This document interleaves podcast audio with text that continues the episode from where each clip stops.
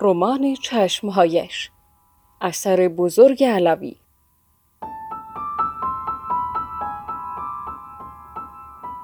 گوینده مریم امیدی. تولید شده در رادیو آرسن.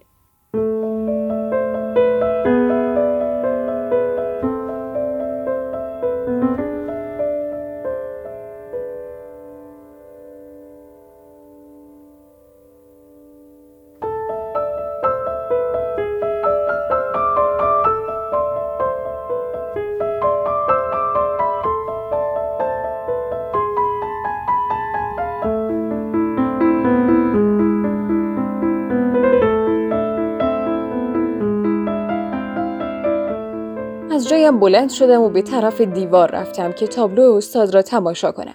در همین ضمن زن ناشناس در را باز کرد و به دنبال او کلفت با یک سینی و دو گیلاس وارد شد. آنها را روی میز گذاشت و رفت. زن ناشناس از کمد یک بطری کنیاک درآورد و روی میز گذاشت و نشست. کمی فکر کرد و گفت: بگذارید اول بگویم چگونه با او آشنا شدم.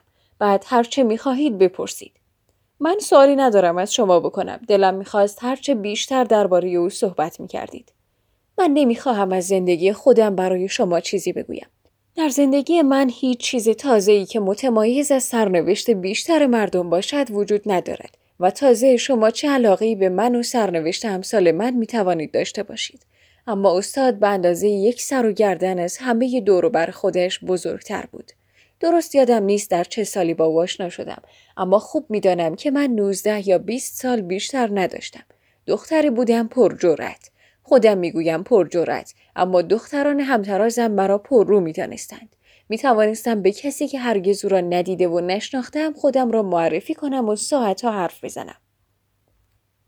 از مطالبی که اصلا مورد علاقه طرف نباشد از چیزهایی که خودم هم وارد نبودم گفتگو کنم و چون خوشگل بودم این جسارت من زننده نبود. جوانها همه از این گستاخی من خوششان میآمد و به من پر و بال می‌دادند.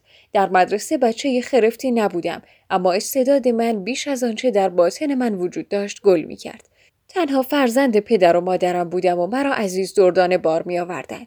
مادرم زن دوم پدرم بود و کوچکترین تأثیر در اداره خانه نداشت. تمام کارها به میل پدرم انجام می شد. مادرم فقط نیقی می‌زد و بعد تسلیم می شد. از همان کودکی از نقاشی خوشم می آمد. گاهی با آب و رنگ مناظری از طبیعت می کشیدم. پدرم آنقدر داشت که دستش به دهانش برسد و زندگی من همیشه در رفاه و آسایش مادی بوده است. هرگز احتیاج و فقر را در زندگی احساس نکردم.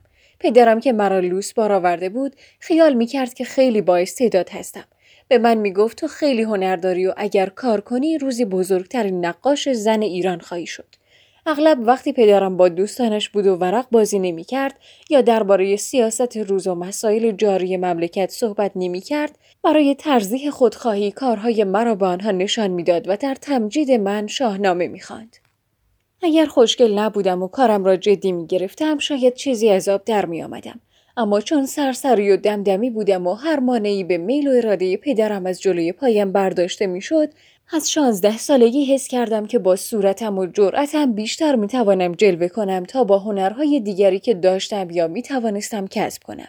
در نتیجه هیچ کاری را جدی نمی گرفتم. همیشه راه سهلتر را انتخاب می کردم. در همان ایام روزی پدرم از او از استاد ماکان صحبت کرد. من دو سالی بود که دارالمعلمات را تمام کرده بودم و از بیکاری داشت جانم به لب می رسید. پدرم گفت که ماکان در فرنگ نقاشی یاد گرفته و مدتی در ایتالیا بوده و اهل هنر به او احترام می‌گذارند. تابلوهای او را می‌خرند و دارد اسم و رسمی در میان رجال پیدا می کند. از جمله گفت که درس خصوصی می دهد و خوب است که من هم پیش او بروم و نقاشی یاد بگیرم. مادرم که زن مؤمن و مقدسی بود و نقاشی را حرام می‌دانست زیاد با این پیشنهاد پدرم موافقت نداشت. تا دو سه ماه پدرم و مادرم سر اینکه تکلیف من چیست و چه باید بکنم گفتگو داشتند. مادرم می‌خواست مرا شوهر بدهد اما پدرم مزه زنداری را چشیده بود و ته دل میل داشت خودم شوهری را که باب طبعم است انتخاب کنم. گاهی کار به اوقات تلخی می‌کشید. روزی کارهای نقاشی خود را که به نظرم خیلی زیبا می آمد دست گرفتم و بیان که به کسی چیزی بگویم رفتم به کارگاه او. نمی‌دانم من هیچ وقت نتوانستم روحیه خودم را تحلیل کنم. هرگز نتوانستم. نه اینکه به فکر نیفتادم نه نتوانستم به عللی که مرا وادار به کاری کرده که شایسته من نبوده پی ببرم. کار زشت کاری که برازنده دختری از طبقه من نبود کردم اما هیچ وقت متوجه قبح آن نشدم. نمی‌دانم چه بود و به چه دلیل. در هر صورت از همان نخستین بار که او را در کارگاهش دیدم فهمیدم که با یک غیر از آنهایی که باهاشان سر و کار داشتم روبرو شدم. جور عجیبی با من سلوک کرد در حالی که دیگران همه تحت تاثیر خنده و گشاد روی من می‌رفتند او نه فقط به خنده های من به خنده ای که از صمیم قلب از چشم و دهان و گونه و لبان من برمیجست و کاملا ناشی از جوانی و زنده دلی من بود توجهی نداشت حتی احساس می کردم که بیاعتنایی هم می کند. اساسا آدم خودخواه و مغروری نبود اما خیلی طول می کشید تا با کسی اخت شود. لایه ای از سردی همیشه قیافش را می پوشند و خیلی طول می کشید تا درون خود را به کسی بنمایاند.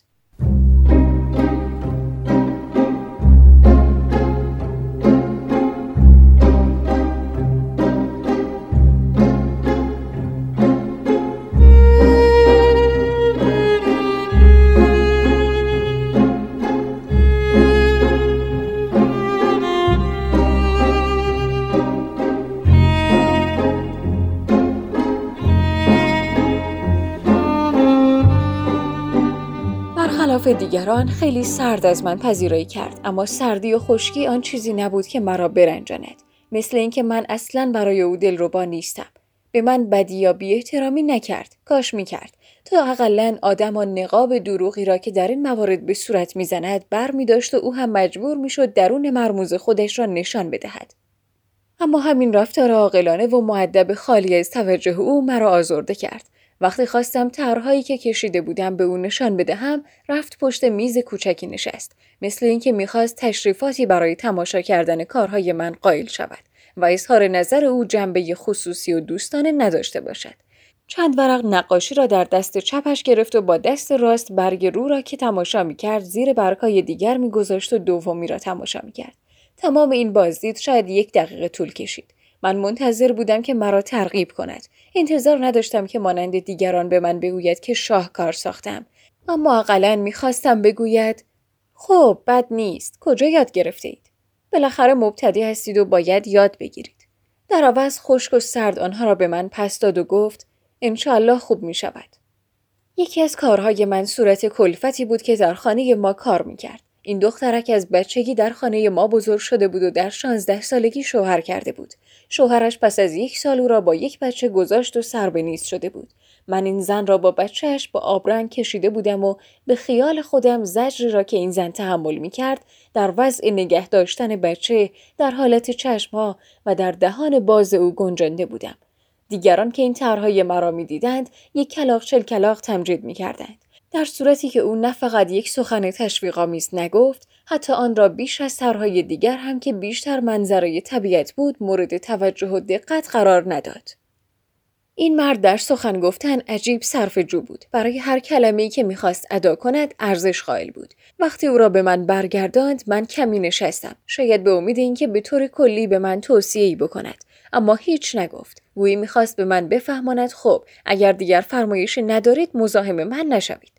من هرگز چنین آدمی را در عمر خود ندیده بودم اقلا می توانست بگوید که اگر می خواهید نقاشی یاد بگیرید بیایید مدتی کار کنید تا ببینم چه می شود. آخر وقتی وارد کارگاهش شدم گفتم که آمدم نقاشی یاد بگیرم. شنیدم که درس خصوصی می دهد. اساسا این مرد علاقه به تدریس داشت از همان تعلیم شاگردهای خصوصی. بعدها این مدرسه که امروز شما نازمان هستید درست شد. نمی‌دانم چرا این مرد از من بدش آمد و الا دلیلی نداشت که به من آنقدر سخت بگیرد. من منتظر بودم که کارهایش را به من نشان بدهد. مانند مردم دیگر با من گرم بگیرد، خنده های مرا جواب بدهد و حتی اصرار داشته باشد که باز هم به او رجوع کنم و اقلا یک کلمه ای بگوید که فلان طرح من فلان عیب را دارد. نه برعکس هرچه بیشتر می نشستم او سردتر با من رفتار می کرد. آخر سر دیگر خنده در لبهای من خشک شد. همان برخورد اول به نظر من تحقیرآمیز بود. گویی نادانسته می‌خواست به من توهین بکند. چه چیز من برای او بیزاری آورد؟ وقتی خود را معرفی کردم و اسم پدرم را گفتم پرسید عجب دختر امیر هزار کوهی مازندرانی هستید. نقاشی هم می کنید؟ این لحن تمسخر او مرا آزرد. نمی‌دانم نزد خودش چه فکر کرد. بعدها این حادثه را هزار بار از مد نظر گذراندم. حتما فکر کرد که این دختره باز آمده است ناز و غمزه بفروشد و بعد برود همه جا بگوید که با فلان کس نقاشی که سرشناس و مورد احترام همه رجال فهمیده است آشنا شده. نه به من رو نداد که نداد. بلند شدم خدافزی کردم. ثانیه ایستادم اما اون نشان نداد که می‌خواهد با من دست بدهد. فقط از روی صندلی نیمخیز شد و من رفتم. قیز عجیبی به من دست داد. هیچ مردی تا آن روز اینطور با من رفتار نکرده بود. نمی‌دانم به چه دلیل. در هر صورت آن روز نفهمیدم. کینه از این مرد خشک بی تربیت در دل گرفتم. دماغ مرا سوزاند. خواهشمندم توجه کنید. رفتار این مرد در زندگی من تاثیر داشت و واقعا اگر کمی مهربانتر با من رفتار می کرد شاید فرصت پیدا می کردم که ذوق خود را پرورش دهم. وقتی از خانهش بیرون آمدم نزدیک بود گریم بگیرد. پره های بینیم می لرزید. از همه چیز بیزار شده بودم.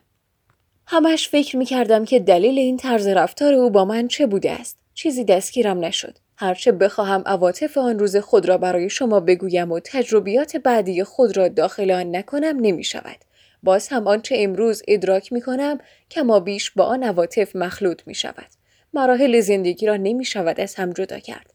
اگر من دیگر استاد را نمی‌دیدم و خاطراتی که از او در سینه من نقش بسته دیگر وجود نداشت آن وقت همین حادثه به این مهمی هم در دل و روح من هیچ مهری نمیگذاشت اما آن روز فکر کردم و چیزی دستگیرم نشد. نتوانستم علل رفتار خود و سلوک او را تحلیل کنم.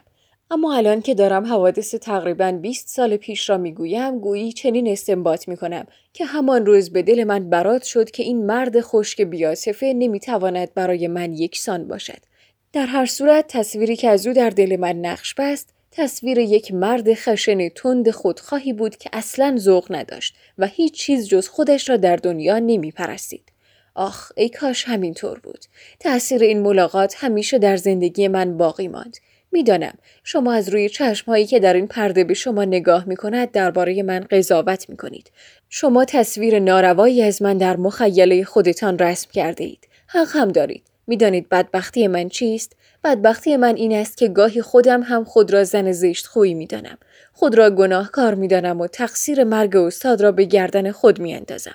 در صورتی که اگر من امروز آنقدر بدبخت هستم زنی بی یار و یاور زنی بی کس و ویلان زنی بی شوهر و بی برادر و بی همه کس و از همه بدتر زنی بی دوست و بی رفیق اوه من نمی‌خواهم خاطر شفافی که شما از استادتان دارید که در و لکه دار کنم. نه اگر مردی در دنیا برای من قابل ستایش و احترام است همین اوست. استاد شما همه چیز من بوده است و من ابدا راضی نمی‌شوم که خاطره او در آینه خیال خودم هم از صافی و شفافی بیفتد.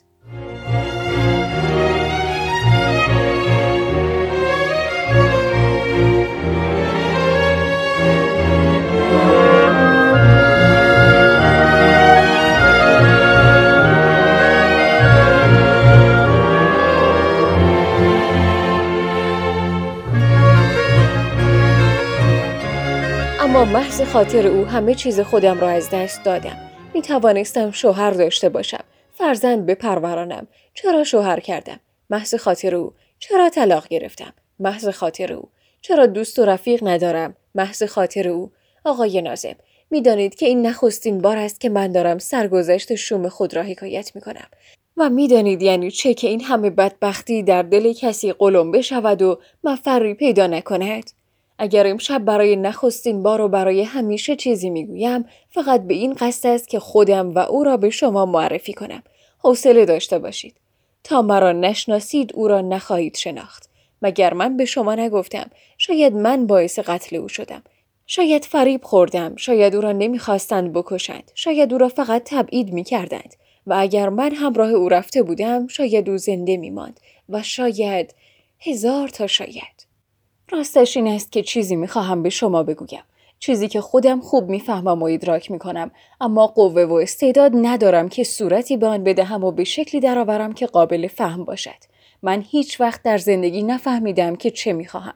همیشه قوای متضادی مرا از یک سو به سوی دیگر کشانده و من نتوانستم دل و جان فدای یک طرف بکنم و طرف دیگر را از خود برانم.